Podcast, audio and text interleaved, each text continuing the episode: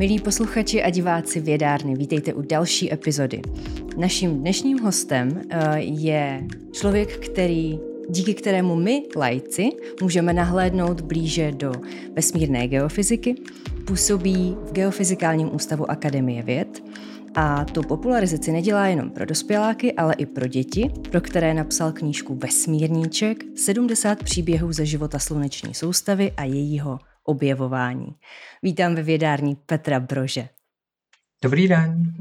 Už mi úplně došel dech na konci toho medailonku.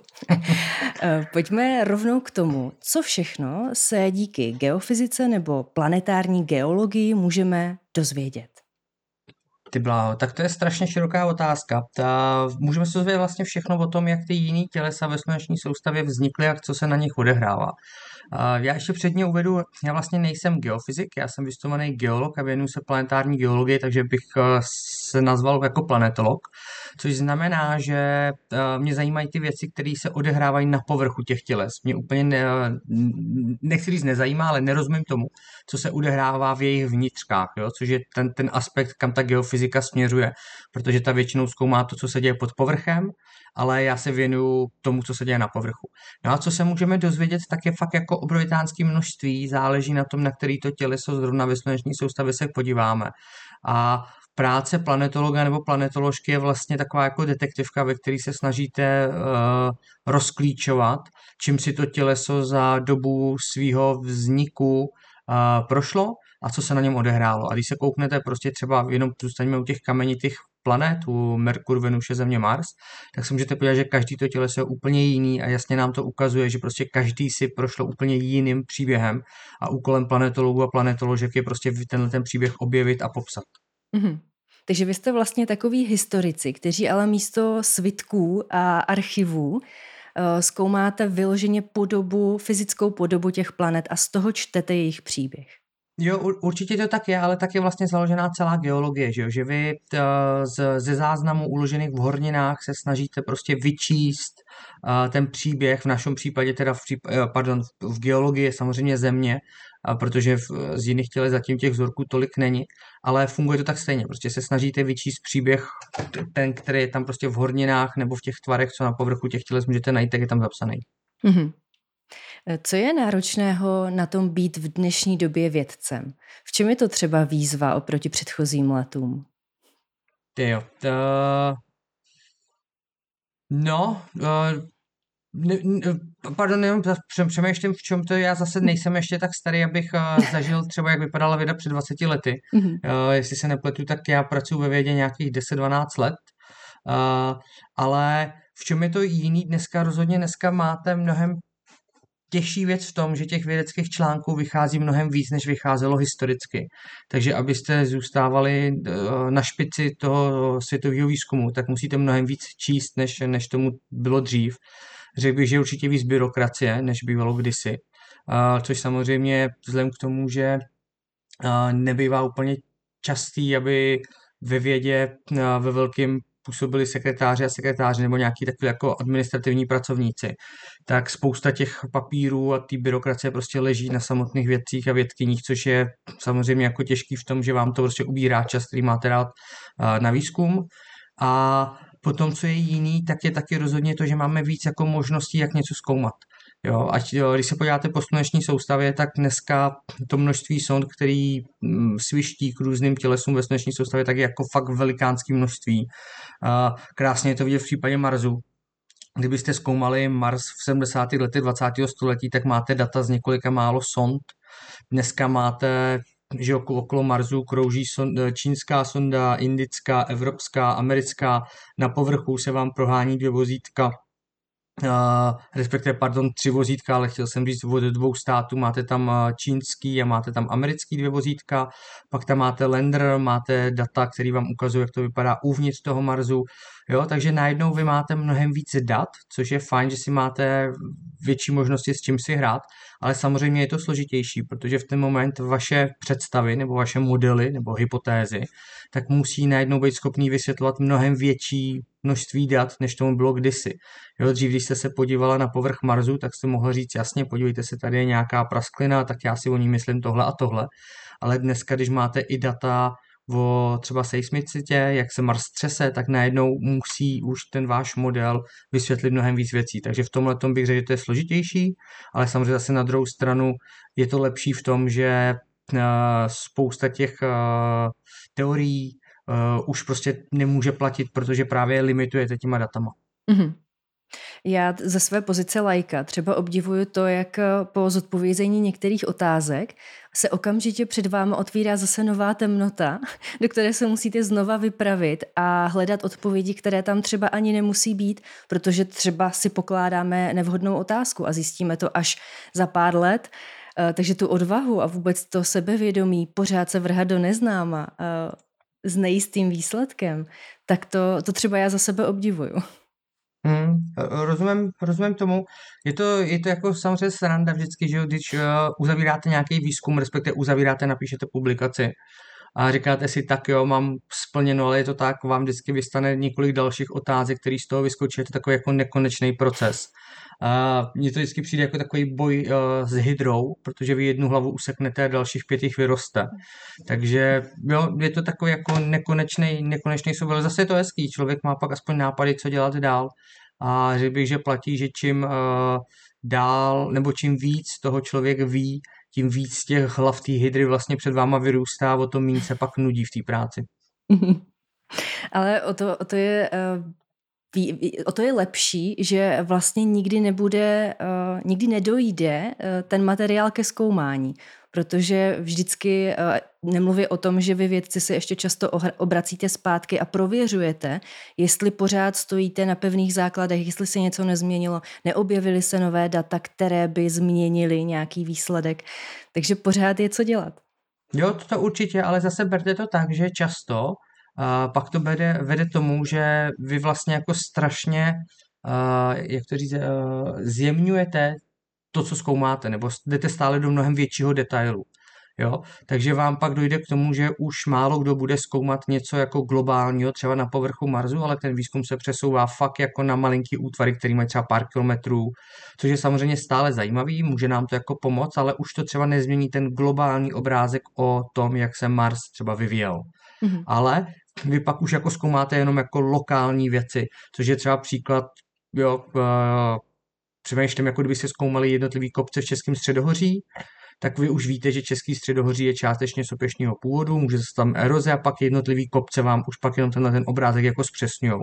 A to samozřejmě se neděje jenom na Zemi, ale děje se to i u těch jiných těles ve sluneční soustavě, kde stále větší množství vědeckých studií vede k tomu, že pak jako spod, zdeta, eh, zjemňujete nebo jdete do stále jako větších podrobností. Uh, takže jo,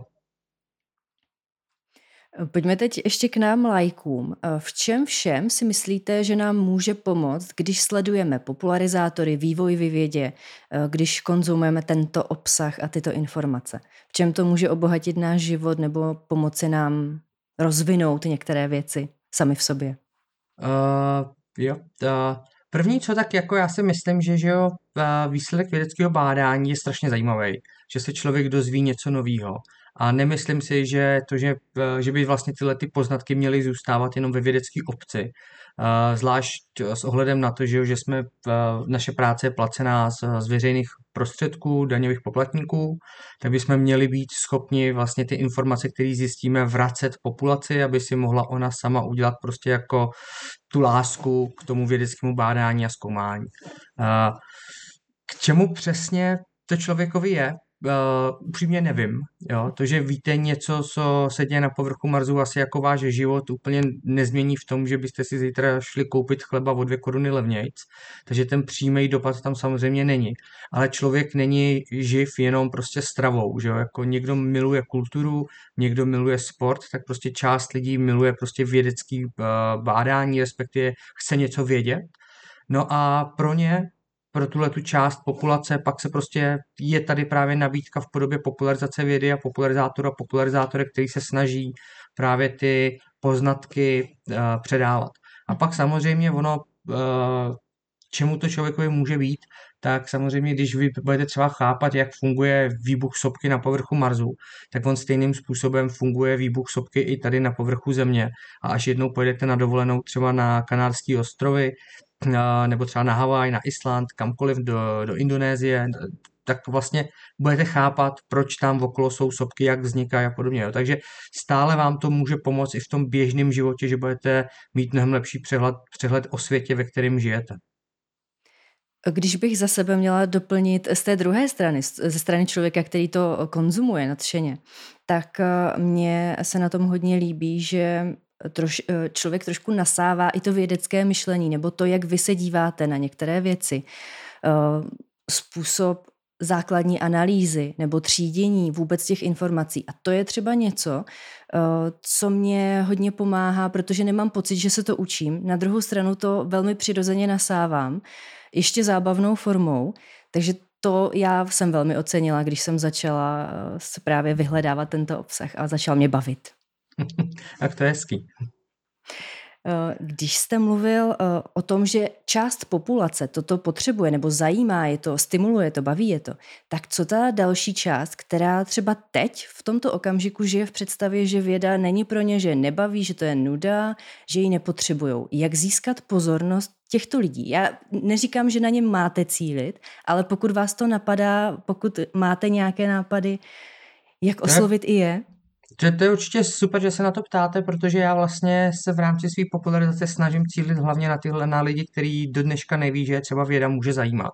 Hmm. A, protože si myslím, že popularizovat vědu pro ty, co už ví, že vědu milují, tak je vlastně docela snadný, protože vy přesvědčujete přesvědčené, takzvaně. Jo? Takže přesně, když jakmile si víte, že vás věda baví, tak si uděláte předplatný časopisu Vesmír, budete se koukat na pořady uh, na ČT od Daniela Stacha z jeho dílny, jo, a najednou prostě máte ten obsah vlastně poměrně snadno jako dostupný. Ale právě popularizovat vědu mezi lidi, kteří nutně neví, že je věda může bavit, tak je podle mě jako popularizač, pro popularizátory a popularizátorky docela výzva a mě, pro mě je to jako něco, co mě právě baví. A je to ten důvod, proč já ve velkém jsem aktivní na sociálních sítích, protože sociální sítě vám právě dávají možnost roz, jakoby se probít z té své bublinky těch sledujících, který věda už teď baví. A máte možnost občas přebublat i tam, kam nutně vlastně mezi skupiny lidí, u kterých, který třeba neví, že by jako chtěli vědět, jo, nebo pardon, který by chtěli vědět, to, to je špatně řečený, který uh, neví, že věda může jako bavit. Jo. A proč já to říkám? Protože třeba, když se podíváte zase no, na svět kolem sebe, že jo, tak lidstvo bojuje s globální změnou klimatu, kterou významnou měrou urychluje. No a tam je spousty vědy, který je dobrý znát, když se o tom chtějí lidi mezi sebou bavit, jak globální změna klimatu funguje, co ji způsobuje, jaký může mít dopady a tak. A tohle je přesně jako krásný místo, kde vlastně vědecká obec může poměrně snadno vysvětlovat tyhle ty procesy a ukazovat lidem, který nenutně jsou odborníky na odbornice na výzkum eh, chování atmosféry planety, tak jim ukazovat, jak je vlastně Země komplexní systém, jak to všechno spolu souvisí, co se tam odehrává, jak to může ovlivnit jejich život a podobně. Takže myslím si, že právě jako popularizovat vědu mezi lidi, kteří uh, nutně neví, že vědu chtějí, tak je vlastně strašně užitečný, protože můžete pomoct uh, v některých složitých jako věcech, jim dát jako do ruky spoustu znalostí a tím pádem i argumentů, aby ta diskuze pak vlastně o těch otázkách byla jako na trochu lepší a vyšší úrovni. Mm-hmm. Z naší strany laické je super, že eh, pouhým sdílením nebo tím, že někomu hodím něco do e-mailu nebo to nazdílím na svou zeď a dám k tomu třeba větu, tohle mi přijde super zajímavé, mrkněte na to, tak i my můžeme přispět k tomu šíření do částí bublin, které třeba předtím tu vědu moc nekonzumovali a chodí na ty sítě třeba kvůli něčemu úplně jinému. Takže to, eh, to si myslím, že je fajn věc, kterou může udělat úplně každý. To, co je, mě baví a zajímá. Akorát je to dvojsečné, klasicky, protože vy snadno takhle můžete sdílet něco, co se jeví jako vědecká pravda, ale je to hmm. vlastně buď vytržený z kontextu, nebo je to čistě uh, hoax nebo je to udělaný sválně tak, aby to vyznělo na druhou stranu. Mhm. Což právě klasicky u globální změny klimatu je to krásně vidět, kdy se třeba šíří ve velkém grafy. Teď na Twitteru nedávno jeden člověk sválně sdílel graf, který ukazoval, že množství skleníkových plynů v atmosféře neroste a hojně se to sdílelo, že když se na ten graf podíváte, tak on je uříznutý v roce 1950. Mm-hmm. Jo, takže vy ignorujete posledních 70 let a právě přesně je to krásná ukázka toho, že člověk, když takhle chce něco sdílet a chce něco něčemu pomoct, tak by měl vždycky jako dobře přemýšlet nad tím, jestli ten člověk, od kterého to chce sdílet, jestli je věrohodný, mm-hmm. jestli dlouhodobě tomu tématu třeba rozumí a nezdílet úplně fakt všechno, protože i něco, co se může tvářit jako vědecky, tak vlastně vůbec jako uh, nemusí to pak jít tím směrem, kam by ta věda jako chtěla jít, jo, nebo klasicky, já pardon, že se držím té globální změny klimatu, to je něco, co všichni znají. Tohle je, že jo, klasicky stejně tak, jako když se sdílí, že tamhle nějaký jeden vědec řekl, že globální změna klimatu neexistuje. Jenže když se podíváte do odborné literatury, tak prostě absolutní většina, více jak 95% všech vědeckých studií, tak prostě má na tom schodu, ale často někdo právě sdílí těchto těch pár, který jako tu schodu jako nemají. Jo? Hmm. Takže pak to vypadá, že vědecká obec je rozhádaná, ale vůbec to tak ve výsledku jako popravdě není. To nám krásně a přirozeně otevírá otázku důvěry. Komu ji věnovat, komu ne, jak jak často prověřovat, jestli jsme důvěru dali na správné místo. Eh, to já třeba řeším na sítích eh, často a i u lidí profilů, kterým dlouhodobě důvěřuji, tak sama vím, že se mi stalo, že jsem jednou sdílela eh, věc, která se ukázala, že to prostě nebylo tak, jak ta věc tvrdila. Samozřejmě to člověk může udělat jiného, než eh, to uvést na pravou míru, dát lepší zdroje, ale už to prostě šlo do světa i díky mně a člověk eh, se potom snaží tomu předcházet a tím pádem prověřovat svou důvěru i těm prověřeným profilům, protože když se to stalo mně, může to, se to stát komukoliv. I člověku, kterému věřím, jeho úsudku, jeho odbornosti. Stane se. Hmm. Ale určitě je to tak, jako rozhodně zase, podle mě ještě tady je jako jedna věc, o který uh, občas máme jako s veřejností problém si, si v tomhle vzájemně porozumět. A to ten, že lidi ve vědě se vlastně pletou a je to součástí toho procesu poznání. Jo. Já se můžu plést na základě toho, že data, který mám teď k dispozici, tak mi něco ukazují. Já si na základě nich myslím, že to je takhle, ale časem se ukáže, že to tak třeba být nutně nemusí. A ve vědě je úplně normální, že se že prostě vaší teorii někdo překoná a ukáže se, že to je jinak. Jo. To je samozřejmě jako problematický ve světě dnešní mediální zkratkovitosti, kdy často vám vždycky vyjde nový nový článek, který říká, nová studie jasně ukazuje, že něco funguje takhle, tak to vždycky bude. Vědec a vědkyně ví, že to tak nutně není, že za rok se vyjde jiná studie, která ukáže, že to funguje třeba trošičku jako jinak. Jo? Ale teď zase, aby to nikdo nespil, co jsem říkal s globální změnou klimatu, myslete na to, že to klasicky bývá jako nějaký detail třeba jo? v té v věci. Není to, že by se celá ta věc převrátila na hlavu. Jo? Ale bývá to pak právě jako problém v tomhle tom, že vám to uh, prostě jako občas odskočí uh, trošku někam jinam a bývá to jako pak průšvih tohle to přesně jako vysvětlovat, hele, teď je to jinak a každý vám řekne, no jo, ale před rokem já jsem četl, že to je prostě takhle. Jo, jenom, že to tak prostě je že věda se často překonává. Já občas dělám vlákna o výzkumu podpovrchových jezer na Marsu a tam je to krásně vidět, že vlastně co studuje, tak jedna říká, je tam jezero, není tam jezero, je tam jezero, není tam jezero. A prostě tohle je ten vědecký proces, kdy si vzájemně ty vědecké týmy rozbíjí ty předchozí argumenty a snaží se ukázat, že prostě tak to je nebo tak to není. A postupně vlastně tím zlepšují jakoby to poznání nebo se snaží probít k té pravdě. Jo, mhm. ale není to nutně tak, že ta pravda vyskočí hnedka jako na první dobrou. A jenom jsou chybovostí, proč já to ještě říkám, mně se to taky děje, jo, jako já když občas někde něco popularizuju, tak samozřejmě ne vždycky řeknu stoprocentní pravdu, protože taky občas si myslím něco nějak, eh, že funguje, pak zjistím, že to třeba funguje jinak. Hmm. A prostě dělat chyby je přirozený, je to lidský, ale podle mě důležitý je to, aby se člověk tomu uměl postavit a když pak někde tu chybu odhalí, tak na ní prostě upozorní, řekne, hele jo, tady to je prostě špatně, tady se mi to nepovedlo a nějakým způsobem s tím jako pracovat. A pro mě je právě jako cený, když eh, vydám lidi, kteří dokážou přiznat chyby protože u nich pak má mnohem větší jistotu v tom, že to, co sdílí, nebo to, co vytváří za obsah, tak eh, bude mít větší šanci být uh, pravdivý, nebo aspoň na základě toho, co dneska víme samozřejmě. Hmm. A to z toho důvodu, že kdyby to tak nebylo, jak se ty lidi prostě omluví. Jo. Oni nemývají tendenci prostě šířit cíleně nějakou dezinformaci, což je zase problém u celé řady jiných jako lidí, kteří uh, občas do toho vědeckého světa nahra, uh, nakouknou, něco si z něj vyzobnou a pustí to do světa. Ještě ohledně té důvěry, tak eh, dost zajímavá věc je i to, když člověk se řídí spíš tím, kdo nějakou věc sdílí nebo říká, a ne co samotná ta věc říká nebo na čem je postavená.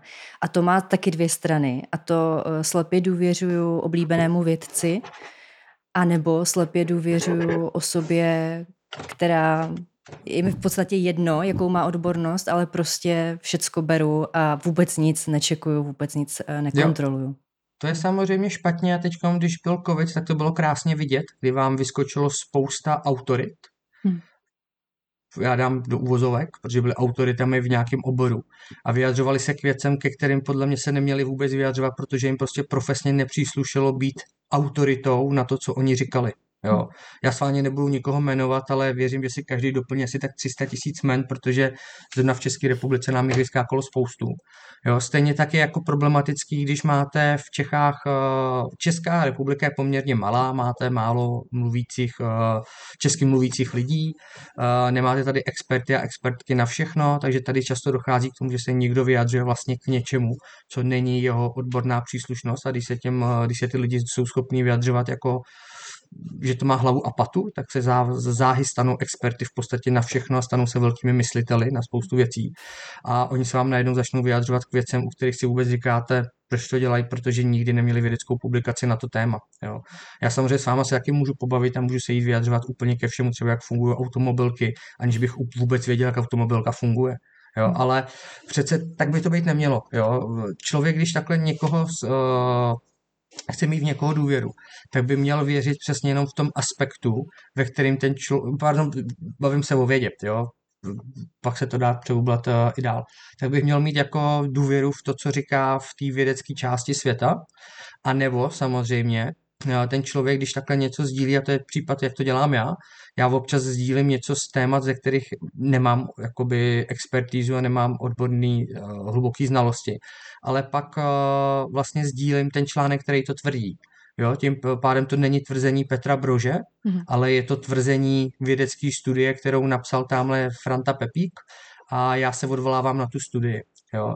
A tím pádem, když se mnou chcete nesouhlasit, tak můžete, ale měli byste nesouhlasit s tou studií, protože já jsem jenom posil té zprávy. Mm-hmm.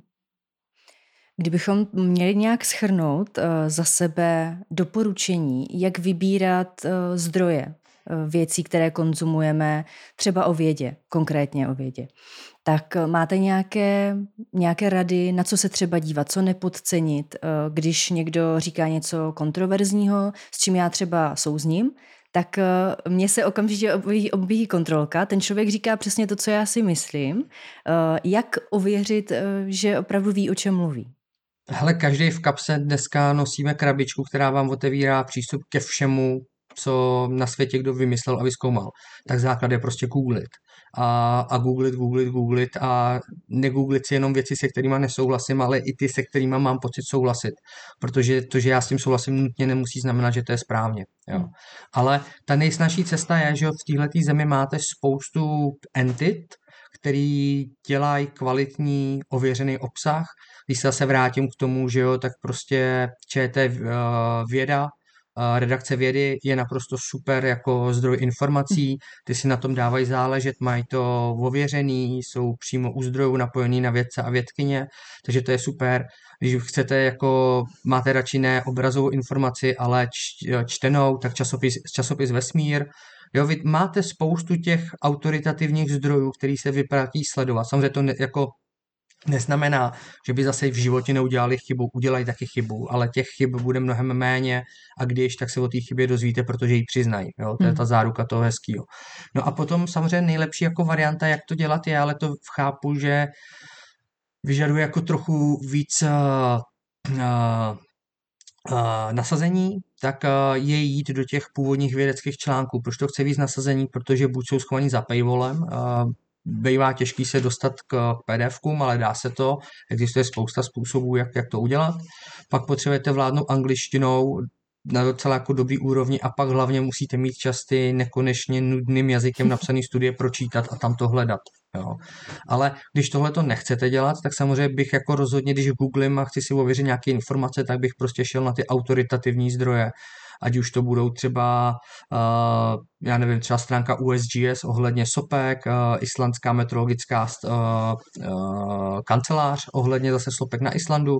Kdybych chtěl třeba o globální změně klimatu, tak bych šel na stránky OSN a prostě podobně. Jo. Nehledal bych si nějaký obskurní weby, který si tamhle píše ve svém volném čase Franta Pepík, ale prostě bych šel na ty weby tam, kde prostě vím, že jsou tam přežvěklé informace přímo z vědecké obce. Mm-hmm. Zase mě myšlenky vrátily k té důvěře a to konkrétně v to, že když je pro některou část společnosti, určitou, určité lidi, někdo vědcem, je zaměstnancem státu nebo nějaké právě takové velké organizace, automaticky to v nich budí nedůvěru nebo vyloženě odpor, vyloženě eh, to blokují, jenom proto, že ten člověk je podle nich součástí systému, který je postaven na lži celý. Eh, čili to, že ten člověk je součástí ho maže. To už je potom hodně těžké promlouvat. Eh. Hele, jako samozřejmě, jakmile věříte v celosvětový spiknutí, tak vám není pomoci. Jo, ale když se nad tím zamyslíte, tak to vůbec nedává smysl protože když jste zaměstnanec státu, tak právě máte možnost vlastně absolutní svobody uh, na poli vědy.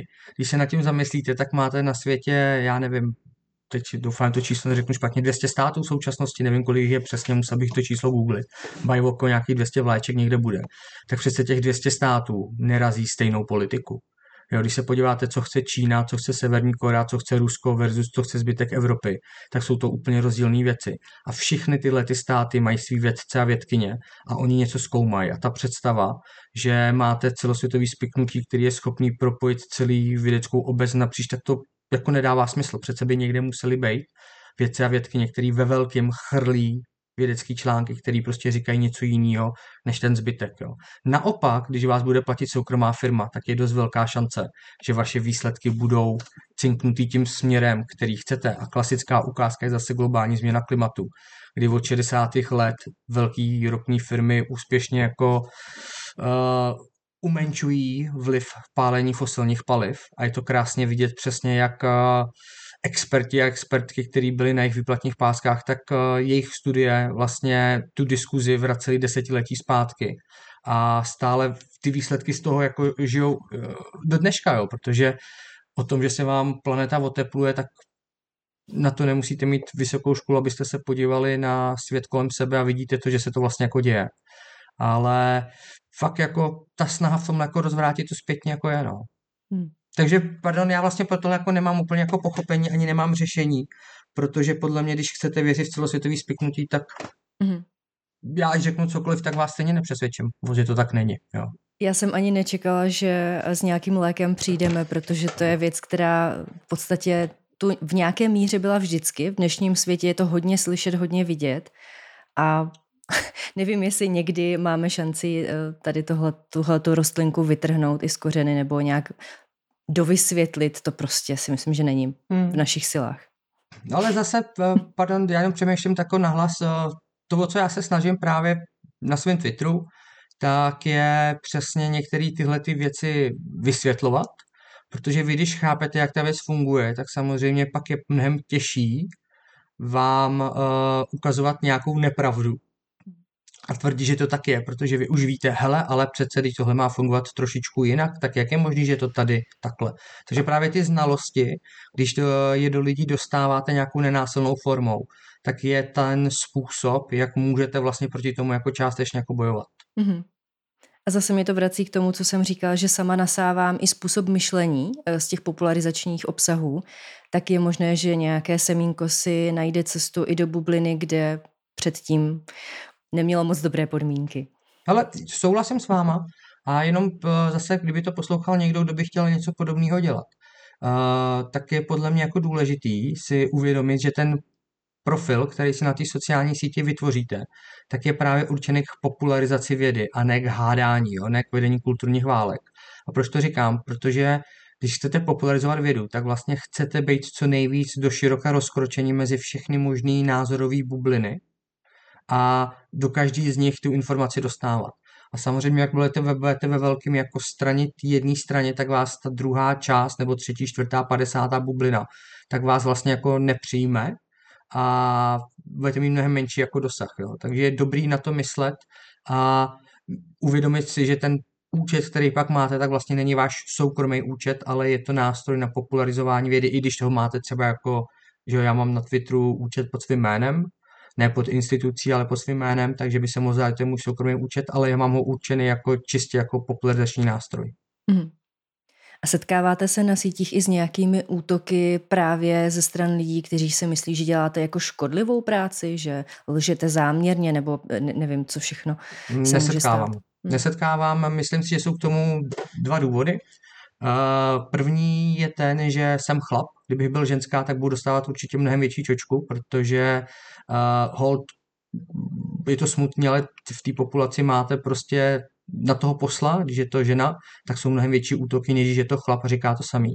A druhá věc je ta, já mám dlouhodobě ještě předtím, než jsem vlastně jako můj profil, než se nějak jako vystřel do závratných výšek, tak já jsem se se svým profilem přidal k, k anglofilní iniciativě, kdy si lidi ve vědecké obci dávali předjméno DR, ten doktorský titul.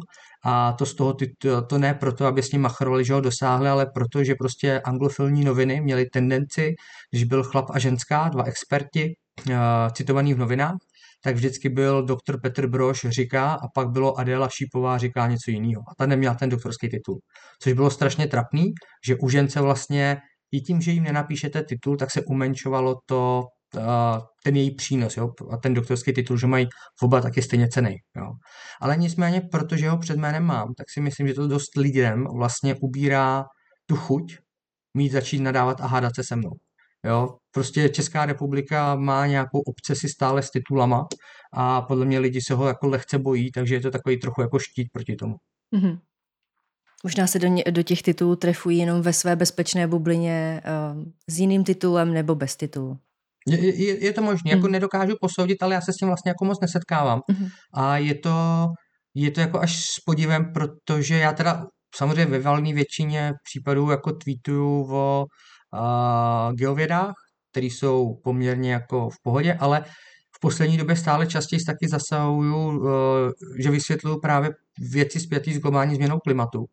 A což je téma, u kterého se lidi vždycky hádají, ale teda zajímavý, že u mě se jako málo kdy jako hádají a fakt téměř nikdy se jako nepouští do, do nějakých jako osobních útoků vůči mé osobě. Mm-hmm.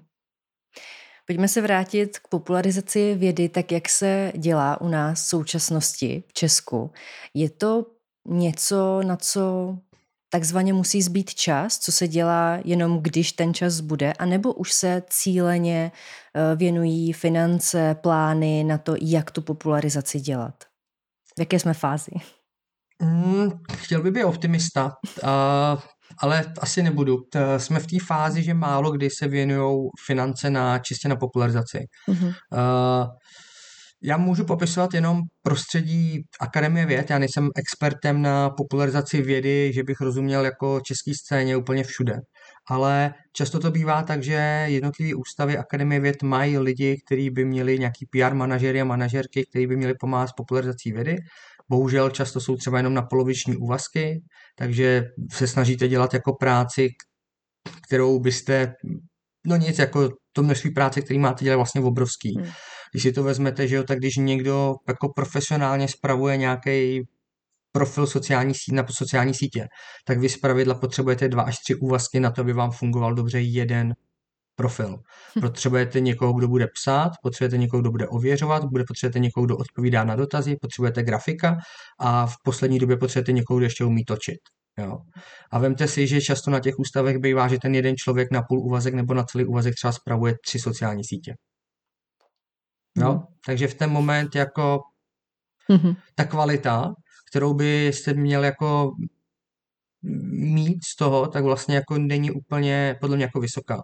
A pak to přesně vede k tomu, že vám vzniká obsah, který není úplně záživný a podporuje to takový ten narrativ, že věda je vlastně nuda.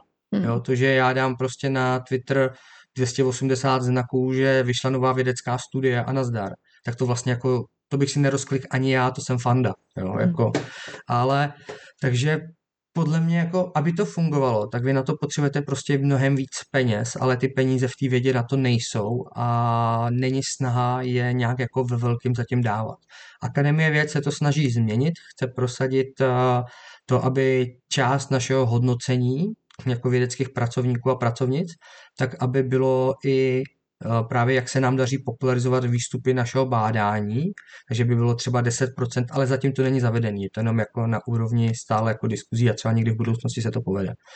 A když se podívám na sebe, tak já popularizuju ve svém volném čase, já to mám jako koníčka, nejsem za to placený, takže až jednou se začnou účtenky ptát, jestli jako bych neměl začít někde vydělávat jinak, tak budu muset přestat, no. Mm. Protože mě prostě jako moje práce neplatí za to, abych eh, popularizoval na sociálních sítích.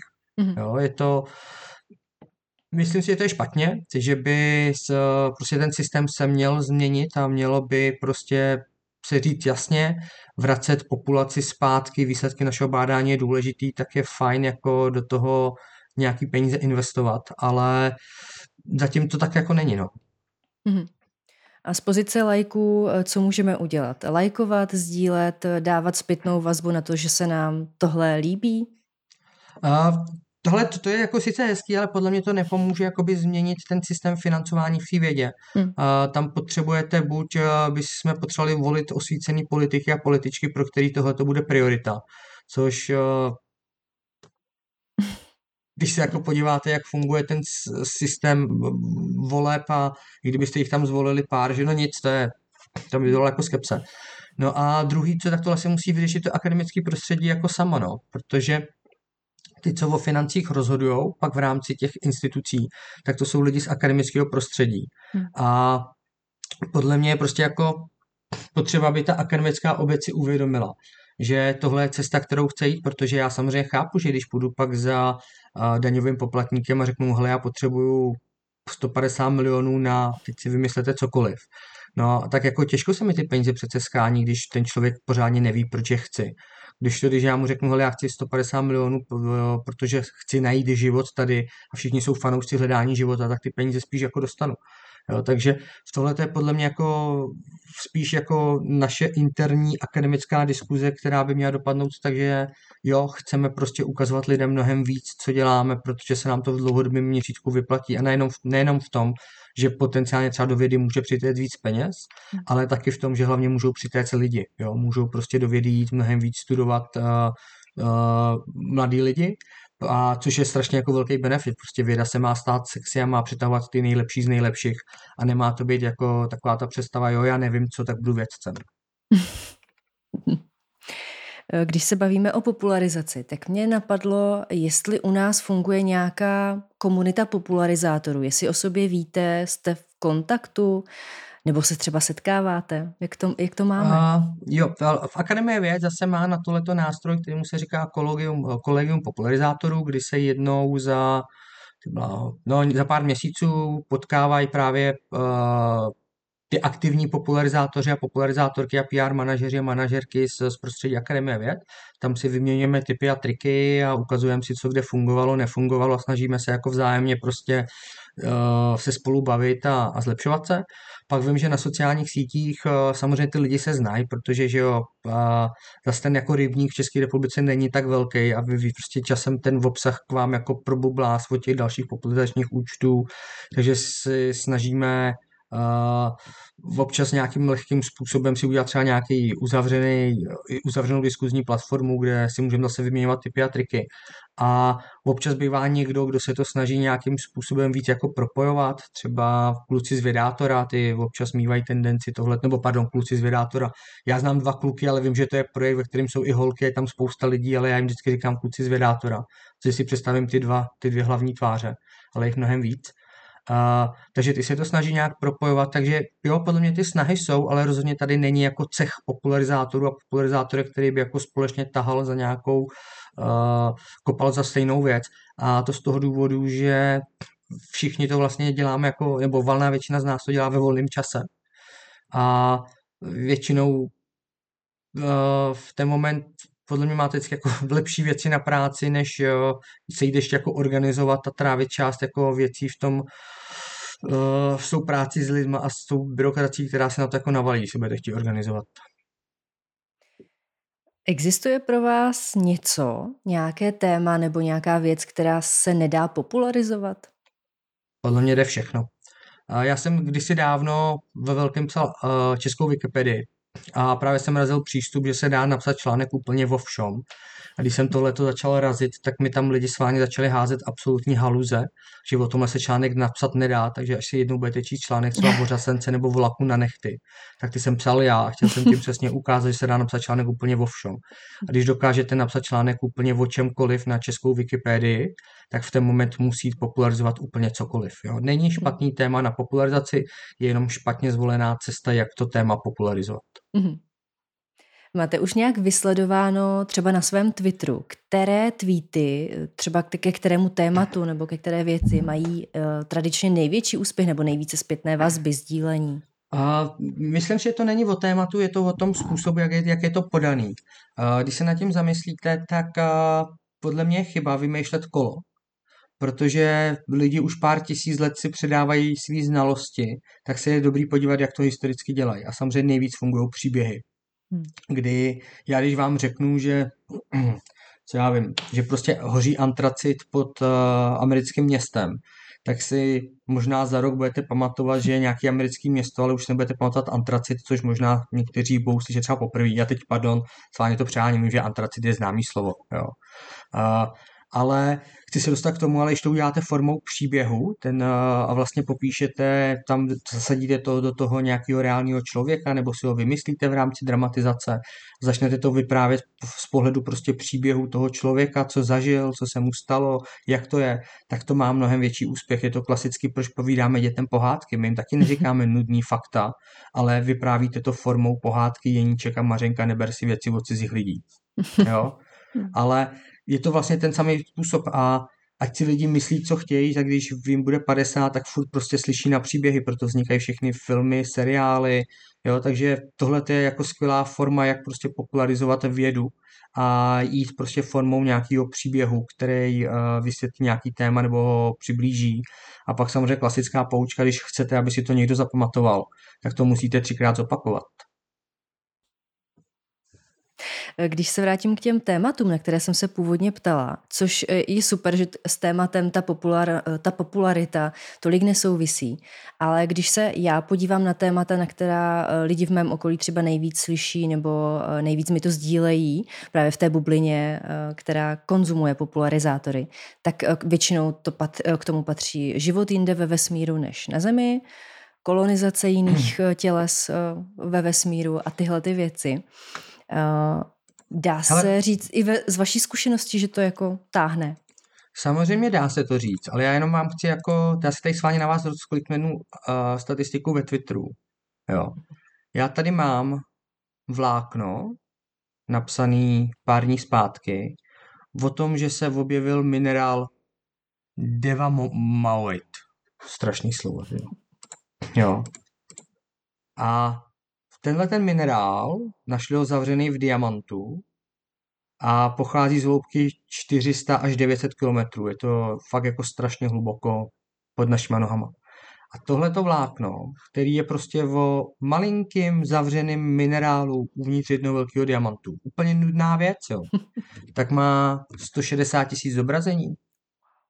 A v ten hmm. moment je úplně jedno, jako jestli jsou to mimozemšťani nebo to. Záleží na tom, jak ten příběh prostě podáte. A hmm. jestli ho dokážete zavobalit do nějakého sexy hávu, který prostě ty lidi jako zaujme a oni si řeknou, ty jo, no to musím říct tamhle všem ve, ve svém okolí. Mm. A hmm. to je to, co pak vlastně jako tu věc vystřelí. Samozřejmě jsou témata, které je snaží popularizovat.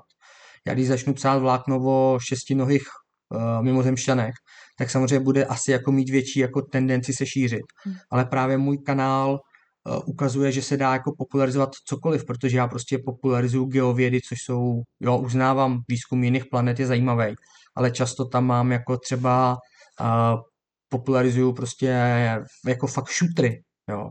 A vemte si, jak budete popularizovat šutry. Já jenom dám příklad. Já jsem kdysi psal vlákno o tom, jak se odplyňovává magma, což já když vám řeknu, že si chcete po večerech číst o odplyňování magmatu, tak se dvakrát poklepete na čelo. No ale ten příběh, jak jsem ho sepsal, je prostě o tom, že vím, proč chlastáte, protože uh, klasicky uh, odplňování magmatu my té fyzice rozumíme kvůli tomu, že si francouzský vinaři potřebovali rozumět, jak jim proč jim bublá šampaňský. A oni si na to najmuli vulkanologi, který právě se odplňování magmatu věnovali, protože ten mechanismus, ta fyzika zatím je podobná a oni jim to pomohli rozklíčovat. Takže vy ten příběh přesně můžete jako udělat na tom, že hele, tady to, že vám bublá šampaňský a víte o tom, že to má strašně důležitou věc pro sopky a v ten moment si každý řekne, tyhle, jak může být šampaňský podobný jako se sopkama. A najednou máte ten příběh, na kterým to můžete jako postavit. Jo. Takže fakt podle mě nejenom o to, že se musíte zamyslet a říct si jasně, já to potřebuji vysvětlit nějak lidem, tak aby je to bavilo, bylo to pro ně zajímavé, i když je to vlastně třeba zdánlivě nudný téma, což teda jako nevěřím, že ve vědě jsou nudný témata, jo, mm. ale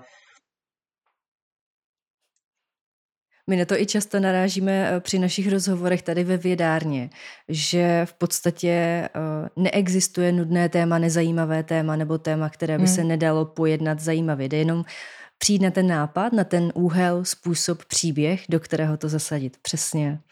No, Přesně souhlasím tak. s váma, no. Eh, když se tě vrátím k tomu Marsu, eh, který eh, patří mezi, ty oblí, mezi ta oblíbená témata, tak my jsme si tento týden doma pouštěli znova nějaký starý dokument o programu Apollo, kde jeden z vědců zeptali se ho, kdy si myslí, že člověk stane na Marsu, když už stanou teďka na měsíci. Tak oni odhadovali 80. léta 20. století, že by to mohlo nastat. Eh, tak jsme se samozřejmě doma uh, zasmáli, ale zároveň nám došlo, jak obtížné musí být eh, v určitém momentě odhadovat vzdálenější vývoj, protože některé ty skoky jsou nepředvídatelné nebo nevíme, kdy přesně Eh, nastanou. Tak eh, jak z vaší perspektivy je obtížné právě odhadovat ty budoucí modely vývoje, když se na to novináři nebo třeba já Já se o to vlastně nesnažím uh, to odhadovat. Klasicky se, když se mě na to někdo ptá, tak odpovídám přesně to, co říkáte. Uh, v státní agentuře říkají, tam poletíme za jednu až dvě generace. A říkají to od 80. let 20. století a říkají to i dneska. Jo. Takže Bůh ví, Bůh ví, kdy tam poletíme. Uh, problematický na tom samozřejmě je, že tohle to není čistě jenom jako problém vědy a techniky, uh, ale je to hlavně problém politické vůle, protože cesta na Mars bude ekonomicky drahým podnikem a vy potřebujete na to získat obrovské množství prostředků, to znamená, že na to musíte získat velikánskou podporu mezi politiky a političkami a tu nezískáte bez toho, aniž by proto byl zápal mezi populací. Jo, protože když vám řeknu, hele, postavíme, a teď si to číslo vymyslím, 150 škol, anebo poletíme na Mars, no tak asi školy podle mě jako povedou, jo, protože to je pro voliče mnohem atraktivnější a voličky, než uh, jako cesta na Mars. Jo. A, takže já se nesnažím tohleto odhadovat. Uh, protože prostě to nevím. Jsem si vědom toho, že může přijít nějaká černá labuť, můžeme se zítra probudit do světa, kde Elon Musk eh, konečně odstartuje svoji raketu Starship a s překvapením mnoha ona to zvládne na první dobrou a budeme mít prostě kosmickou loď, která bude plně znovu použitelná a bude moct vynášet velké množství nákladů do vesmíru, anebo se může stát, že ten projekt odpíská nikdy to neudělá. Jo, a v ten moment žijete ve dvou možných koncích Jeden je ten, že nebudeme mít nikdy znovu, plně znovu použitelnou raketu, takže to bude vždycky strašně drahý projekt, anebo budeme žít zítra ve světě, že to je vlastně strašně levný a můžeme do pěti let třeba odlítat. Jo. Takže ta predikce je strašně těžká. Ale eh, k čemu se chci dostat, tak myslete na to vždycky, že eh, když se bavíme o cestě na Mars, tak eh, kdyby jsme jako reálně měli odlítat během pár let, tak by teďkom někdo na této planetě někde musel vyvět technologie, které budeme potřebovat pro tu dlouhou cestu. A tyhle ty technologie reálně teď nikdo nevyvíjí.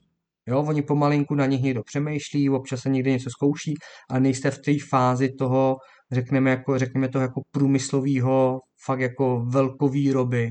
A já vím, že budeme vyrábět kusovky, ale jako toho, jako nasazení těch velkých firm. Hmm. Takže i kdybychom se rozhodli, že zítra poletíme, tak prostě bude pár let trvat, než vám ten průmysl na to naskočí, než začnete hmm. vyvíjet ty věci, než je všechny otestujete, mm. než budete mít jistotu, že to všechno funguje. Takže když vám jako někdo tvrdí, že za pěti let budeme na Marsu, tak já se vždycky pousměju, protože přesně tenhle ten jako logistický řetězec chybí. A kdyby vám někdo řekl, že tam budeme do 15 let s tím, že Musk uspěje se svou raketou, tak už bych se možná nesmál, protože to už si dokážu představit, že by někdo mohl zvládnout, kdyby do toho investovali v dostatečné množství prostředků. Ale jo, jako podle mě to strašně těžký, no. Mm-hmm. Ono by to musel být obrovský sport a obrovská injekce uh, zdrojů lidských, uh, člověkohodin i finančních na to, aby, abychom opravdu to rozdělili, protože jenom když si vezmeme, kolik dílčích problémů se muselo vyřešit, než jsme jako lidstvo stanuli na měsíci, kolik se toho muselo vyzkoušet. A ty týmy, které vyvíjely technologie, různé ty moduly, tak eh, to, to, byla běh, to byl běh na dlouhou trať. No. no je to přesně tak a vemte si, že, jo, že kolik lidí napříč Spojenýma státama se dalo dohromady. Byl to vlastně největší logistický problém, hmm. že díky tomu vznikla uh, uh, taková ta jakoby uh, dělba práce mezi obrovitánský firmy napříč kontinentem, jo? to je ten výsledek prostě Apple a to, co dneska považujeme ty složitý logistický řetězce, co považujeme jako uh, samozřejmost, tak vlastně má kořeny přesně v dělbě práce, aby tenhle ten projekt byl schopný, jako, aby mohl vzniknout. Hmm. No a to je právě to, co podle mě jako chybí dneska, jo? že ten svět se, nebo ten jeden stát obrovitánský se jako nesemknul k tomu, aby tenhle ten úkol udělal. A v ten moment narážíte na to, že vám prostě tenhle ten logistický výrobní řetězec chybí k tomu, aby toho člověka na povrch Marsu jako dopravil a vrátil. Teď eh, mám takovou eh, taky trošku fantasmagorickou otázku do budoucna. Eh, jakého velkého průlomu v průzkumu vesmíru bychom se mohli my dva jako třicátníci dožít? Myslím si, že najdeme mimozemšťany. Ale teď nemyslím jako nutně ufouny. Myslím si, že najdeme mimozemský život někde. Hmm. Že, protože jak stále více rozlejzáme po sluneční soustavě, tak jsou dvě možnosti. Buď teda ve, život vzniknul jenom na Zemi a je strašně vzácný, což mi přijde statisticky nepravděpodobný, anebo zjistíme, že je vlastně naopak skoro úplně všude. Takže najdeme podle mě stopy po mimozemském životě. Nemusí být nutně už živej, nebo ještě stále živej, ale myslím si, že ty stopy někde, někde objevíme. Proč si to myslím? Protože já ještě plánuju třeba 40 let tady po tom světě běhat a myslím si, že za těch 40 let by jsme mohli proskoumat oceány na Enceládu, mohli bychom se kouknout na Evropu, dost možná bychom si mohli podívat víc, jak to vypadá pod povrchem Marsu, takže tohle jsou tři světy, kde ještě bychom mohli třeba taky nakouknout víc na Titán, takže tyhle ty čtyři světy mají velkou šanci na to, že by tam potenciálně hmm. někdy mohl být mimozemský život, nebo tam kdysi mohl být. A my bychom tak o tom mohli získat jako, jako poznatky. A samozřejmě pak, když se tohle stane, tak je zajímavá otázka, jako co to udělá se světem, hlavně s náboženstvím, protože ve spoustě těch náboženstvích je člověk naprosto unikátní a bude sranda se koukat na to, co se bude dít v momentě, kdy najednou zjistíme, že život vzniknul, respektive život je i jinde. Hmm. Nechci použít to slovo, kterým to vysvětluje náboženství, ale uh, jo, bude to prostě takový jako voříšek na vysvětlení. Mm-hmm. Mně se líbí slovo sranda. jo, taky, taky se těším, až pokud se teda dostaneme do tohohle bodu. Bylo by to super. Eh, ještě jsem eh, nezmiňovala, kromě úvodu, eh, vaši knížku pro děti, která je popularizací vědy právě pro to asi nejupřímnější publikum, které si člověk může vybrat, což jsou děti, které když něco nebaví, tak to prostě dají najevo, velmi, velmi jasně. Tak v čem je právě ta popularizace pro děti zásadně odlišná od té pro dospělé? Je tam nějaký zásadní rozdíl? Hele, tohle to je věc, ve který já se se spoustu lidí rozcházím. Já nepopularizuju pro dospělí. Mm-hmm. Já popularizuji, já vždycky, když někomu něco vysvětluju, tak já si představuji, že to vysvětluji desetiletýmu dítěti. A je to z toho důvodu, že my si všichni myslíme jako dospělí, jak jsme chytrý, jak rádia. Ale já, když, pardon, když se se mnou začnete bavit, co já vím, třeba o češtině, tak já vlastně nemám znalosti větší, než má dítě v, ve čtvrtý třídě. Češtiny. Já možná jsem se naučil vyjmenovaný slova, ale už nepamatuju přívlastky, nepamatuju si nic. Takže mě kdyby někdo chtěl vysvětlovat jako fakt jako češtinu, tak prostě musí jít na to od spodu. Stejně tady, když mi bude někdo vysvětlat chemii, tak já potřebuji, aby na mě mluvil prostě jak na malý dítě, protože já prostě nechápu ty věci, které v chemii jsou, protože jsem nikdy nemiloval. A stejně tak si myslím, já když vám začnu vysvětlovat geovědy, a začnu na vás vytahovat prostě nějaký jako divný pojmy, který já jsem se učil na vysoké škole, tak je nebudete znát a strašně se z nich jako rychle ztratíte.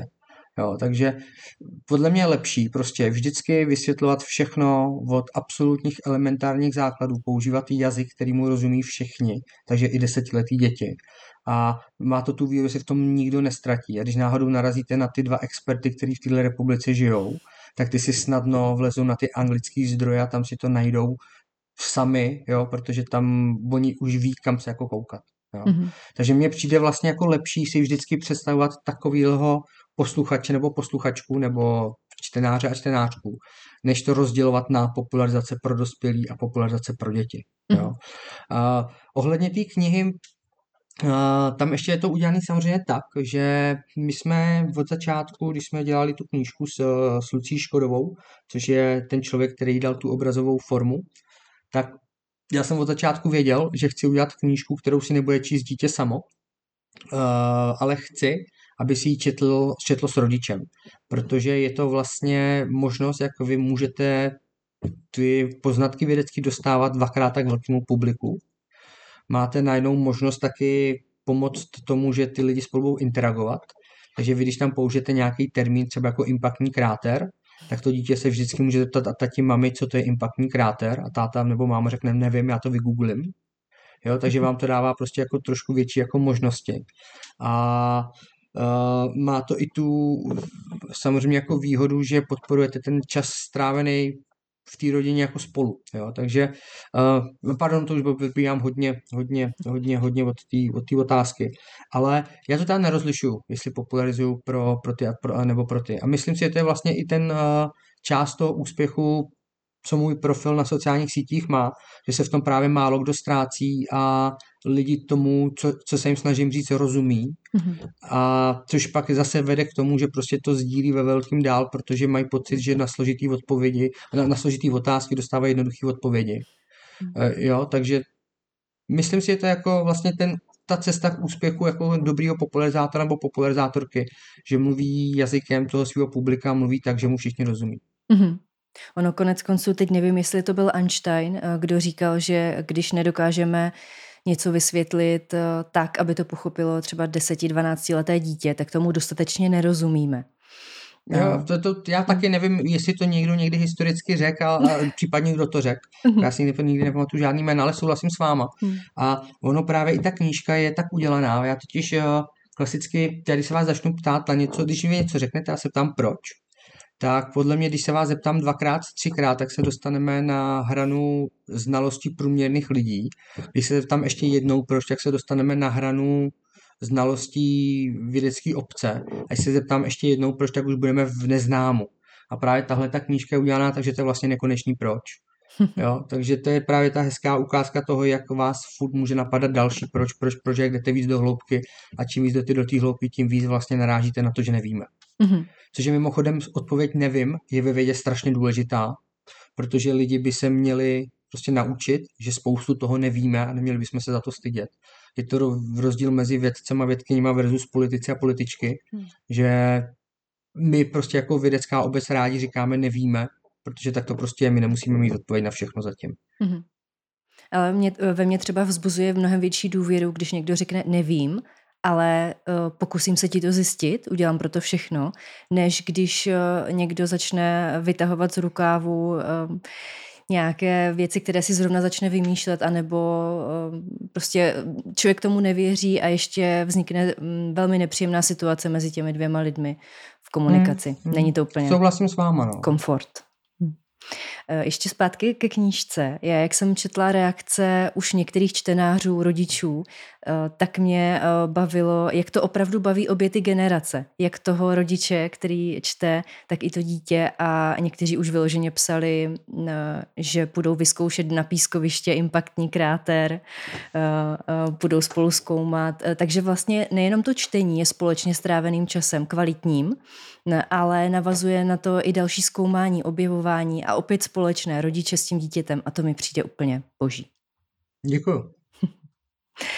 Eh, teďka trošičku odbočím od samotné knížky. Eh, vy jste laureátem ceny nadání Josefa Marie a Zdenky Hlávkových, co jsem se dočetla na vaší Wikipedii, kde máte stránku. Eh, tak mě napadla otázka, jak vy pojímáte právě nadání nebo talent u kohokoliv, od dětí až před dospělé. Jak se díváte tady na tohleto entitu? No je to samozřejmě fajn, protože když máte nadání nebo talent, tak se v tom oboru tolik nenadřete. Jo, jako samozřejmě pak mm, mm, je fajn ho jako vycizelovat a někam ho jako dostat dál, ale mít na něco nadání je prostě super, no. Je to, já mám podle mě jako talent vidět příběhy právě v, v některých uh, věcech, takže já když si čtu prostě nějaký nudný vědecký článek, tak už mě napadá, jak by to šlo krásně spopularizovat. Takže já když píšu nějaký popularizační text, tak já se vlastně jako zas tak moc nenadřu, jo, mm-hmm. jako takže je to fajn, ale nevím, no, jako, je to jako nezasloužená věc, že jo, já jsem se s tím narodil a nějak jsem se nad tím jako nenadřel. Samozřejmě teda pak je, práce byla to popularizace vědy je prostě řemeslo jako všechno jiný prostě, že na začátku vám to nejde, ale dá se to natrénovat, dá se to prostě jako pokus omyl zjistit, jak to správně dělat. Takže, takže jo, ale jinak nevím, no, jako jak víc komentovat nadání nebo talent. Mm-hmm. Tak eh, pojďme ke zvídavosti, což je vlastnost, kterou máme my lajci, co milujeme popularizaci vědy a i vy vědci společnou, protože to je ten pohon, který vás žene do neznáma a nás žene k tomu, že rozklikáváme, čteme, posloucháme. Když se podívám na vzdělávání, tak mi přijde, že ne vždycky pracujeme úplně popularizačním způsobem eh, právě se zvídavostí, s nadáním v tomhletom smyslu, že nepodchytáváme to, co je nám lidem přirozené, eh, zkoumat, objevovat, mít z toho radost a tady z těch hormonálních reakcí, které jsou příjemné, potom čerpat eh, další touhu v tom pokračovat.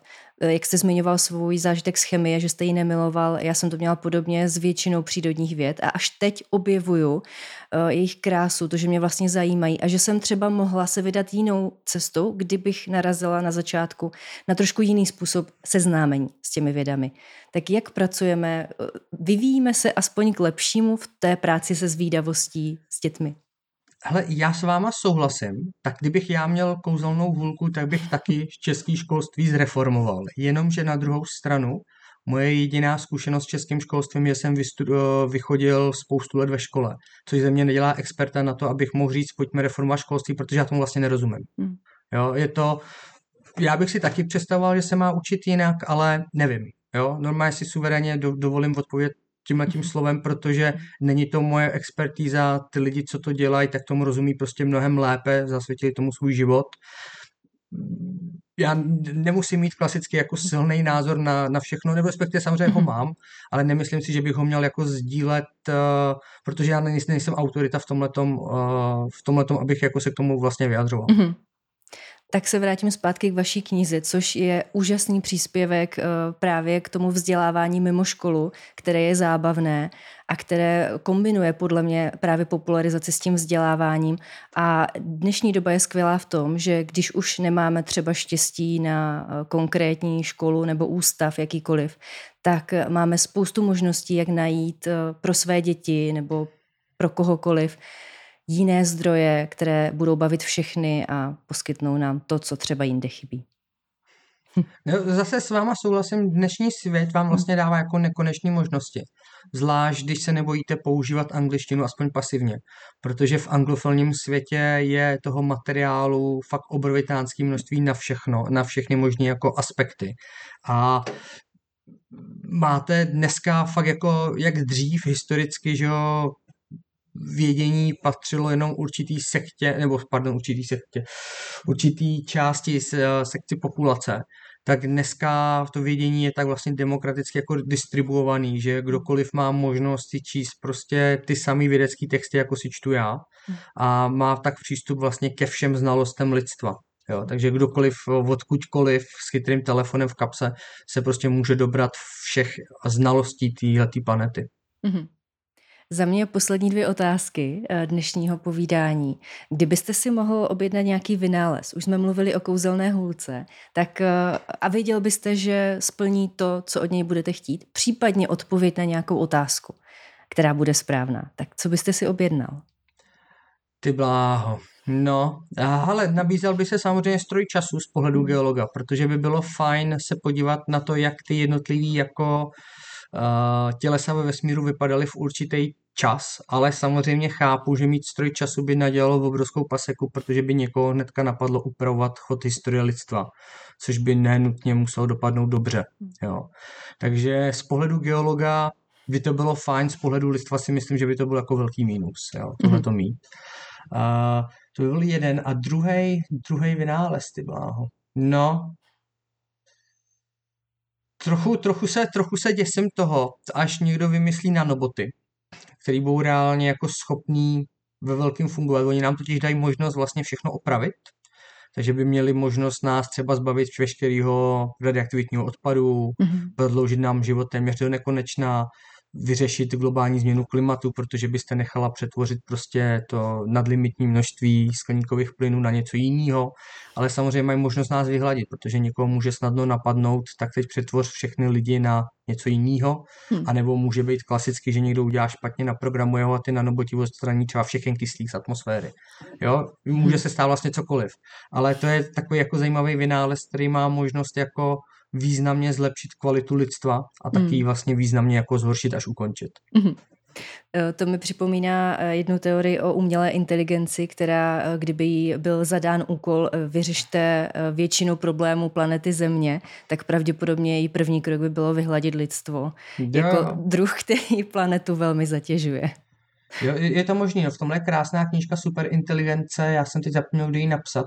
Napsal a tady odsaď, co sedím, tak ji nevidím ale tu doporučuji všem si jako přečíst, ta právě tyhle ty aspekty řeší, mm-hmm. že my kdybychom náhodou vymysleli jednu super inteligenci, tak vlastně nevíme, jak ji naprogramovat a co ji naprogramovat.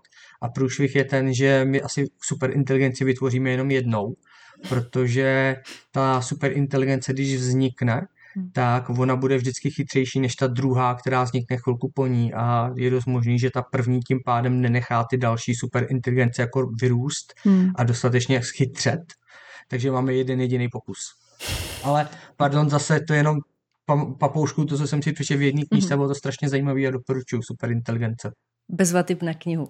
Za mě eh, závěrečná otázka. Na co se aktuálně nejvíce těšíte v oblasti vědy? Čeho se takzvaně nemůžete dočkat?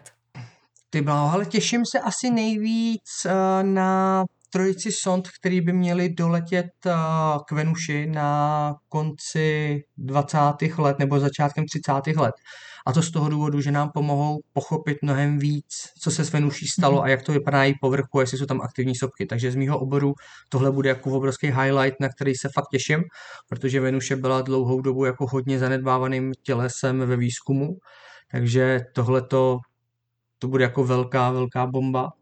A No, za deset let. A potom bude krásný, jestli se podaří udělat ten uh, lítající dron, co se bude vznášet v atmosféře Titanu, což si hmm. taky myslím, že bude naprosto neuvěřitelný, protože budeme mít lítací svět, pardon, lítací stroj na světě, kde vám prší kapalní uhlovodíky, kde máte jezera, řeky, kapalných uhlovodíků, máte hustou divnou atmosféru. Takže to bude naprosto uh, surrealistický pohled na svět, který v mnohem vypadá stejně jako Země, hmm. protože tam máte prostě vodní cyklus, ale není to vodní cyklus, je to uhlovodíkový cyklus, ale říká se tomu vodní cyklus. Akorát prostě v absolutně divných podmínkách, takže to bude podle mě jako obrovská věc a to má být někdy ve 40. letech tohleto století. Tak na to se taky těším. Moc vám děkuji za, za to, že jste si udělal čas na náš rozhovor, za vaše povídání a přeju knížce i vám, ať se vám moc dobře daří. Moc krát děkuji, mějte se hezky, nashledanou. Nashledanou.